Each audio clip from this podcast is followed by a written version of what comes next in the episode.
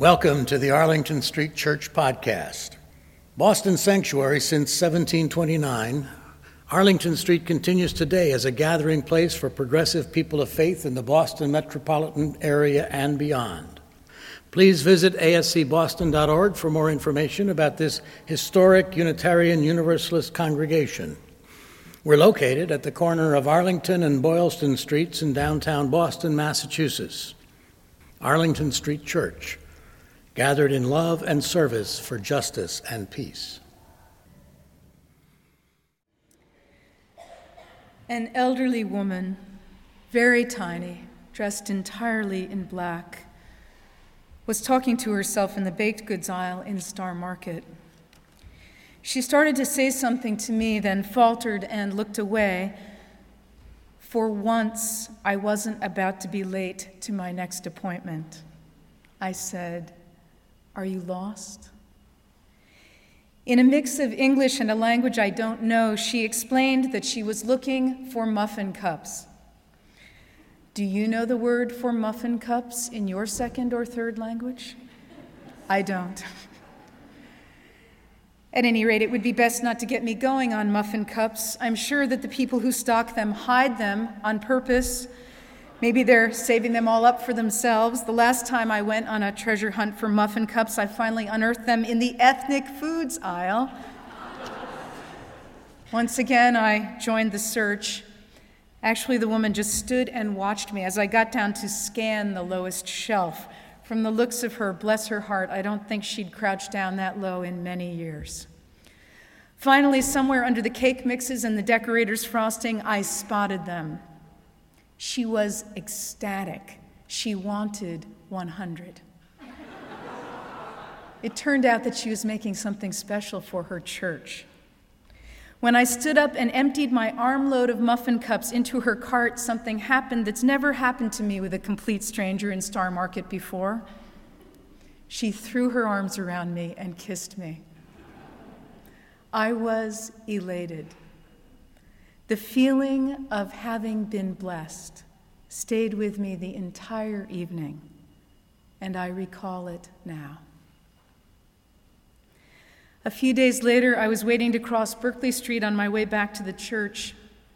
The sidewalk was treacherous with ice. As the light changed, a nicely dressed gentleman stepped off the curb and started one of those slow motion cartoon falls, his feet scrambling wildly underneath him. I was in just the right place to catch him, and I did awkwardly by planting myself in front of him and grabbing him under his armpits. oh dear. but just before he could be mortified, I asked, Shall we dance? And without missing another beat, he slipped his right arm around the waist of my puffy down parka and held up his left. I took it and we Arthur Murrayed across Berkeley, laughing. Like many of you, I love Blanche Dubois' famous line say it with me whoever you are, I have always depended on the kindness of strangers. The truth is, that I depend on the kindness of people who know and are known by me. People for whom I wouldn't hesitate to roll out of the bed in the middle of the night if you needed me. But it is also that true that I and all of us depend on the kindness of strangers. I always remember my friend Peter Fleck of blessed memory telling this story. He is speaking of himself and his wife Ruth, and these are his words. I remember the day after our arrival in the United States. We had left Nazi occupied Holland on March 16, 1941. We arrived in New York after an involuntary stay of some six weeks in Spain on May 8. The next day, we took a bus. I don't remember the destination. I do remember that I asked the driver what the fare was and he looked at us as if we had escaped from a lunatic asylum, which, of course, in a way, we had. A nickel, he said. And I remember looking puzzled at my handful of unfamiliar coins until the driver took two nickels out of my hand shrugged his shoulders, and told us to step back. I remember thinking, my God, I don't know a soul in this place, and I am not known by a soul in this place. Anything may happen to us, and nobody will care because nobody knows us. The first and seventh principles of Unitarian Universalism call us to affirm the inherent worth and dignity of every person and to respect our deep interconnectedness. Our faith calls us to be the strangers on whom others can depend. I read an article this week on the ethics of organ donation. It raised questions of the grief of the donor's surviving loved ones, the guilt of the recipients, and the possibilities and perils of donors and recipients meeting. Being mixed up with organ donation is a situation no one in the world would choose, and yet, when faced with it, people have made strangers into family. There's something here for us to learn lessons in letting go and holding on, and spiritual lessons of strangers as the not yet befriended. Here's a little of the story that most compelled me. Mark Scoggins is not the type to dither over his appearance, but one day in April 2003, he had uncharacteristic difficulty choosing what to wear.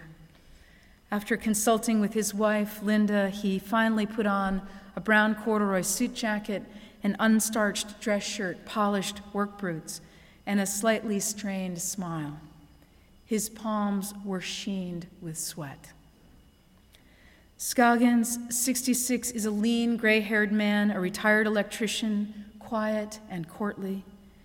Twenty years ago, he had his first heart attack, and by January 2002, he was confined to a hospital cardiac unit. Early in March, his family was told they should visit him for the last time.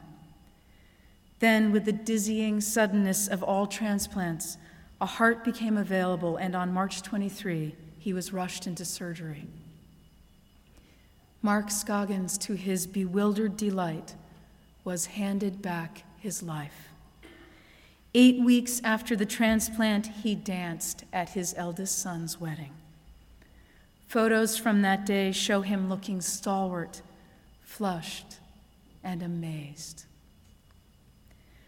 Less than a year later, Linda patted his arm as they walked toward a large group of people waiting nearby.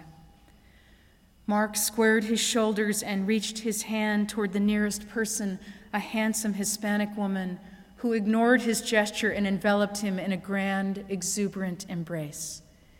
He hugged her in return. Tears sparkled on his cheeks. The heart of this woman's son is in Mark Scoggins' chest.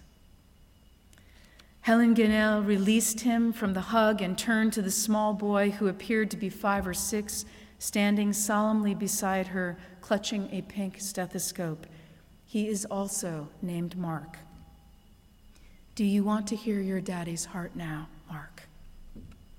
He nodded, his eyes wide, and watched in silence as Mark Scoggins unbuttoned his shirt. Glancing questioningly at his grandmother, Mark let her guide both the stethoscope and his ears into position, then listened, his brows knit. Hear it? Helen Gunnell prodded. The crowd was silent. Young Mark looked up, his face inscrutable. He pulled away from the stethoscope and instantly placed his palm full upon Mark Scoggins' chest, maintaining contact. Whoop, he whispered imitating the sound he'd just heard the beating of the heart of his 23 year old father, Mark Tonai Jr., who had died of a gunshot wound 13 months earlier. It says, whoop. Helen Gunnell waited patiently for her grandson to finish with the stethoscope before moving into his place. The knobs in her ears, she appeared incandescent with wonder. As a mother, you know that sound so well, she'll say later. I heard it when he was inside me, and I felt it when he was a little boy sleeping. And then I felt it on his deathbed. It was the last thing I felt before he was taken away from me. And now to hear it again as strong as ever, it's a miracle. Mark Scoggins rebuttoned his shirt and turned to Helen Gunnell. Your son must have had a great heart, he said quietly, to have had so many people love him. I am so very sorry for your loss. And I, I thank you. By nature reserved, he hesitated for an instant, then wrapped her in another sturdy embrace. It was, she would later say, exactly the way Mark used to hug. My spiritual companions, there was a time that not one of us in this sanctuary knew one another. We were all strangers to one another. Today we made our way here and our spiritual journeys converged. Our faith calls us to be the strangers on whom others can depend. May we take our faith into the aisle and into the street. Whether or not we end up hugging in the aisle or dancing in the street is up to us.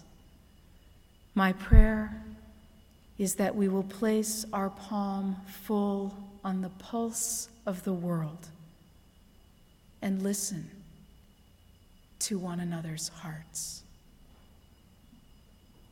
Amen.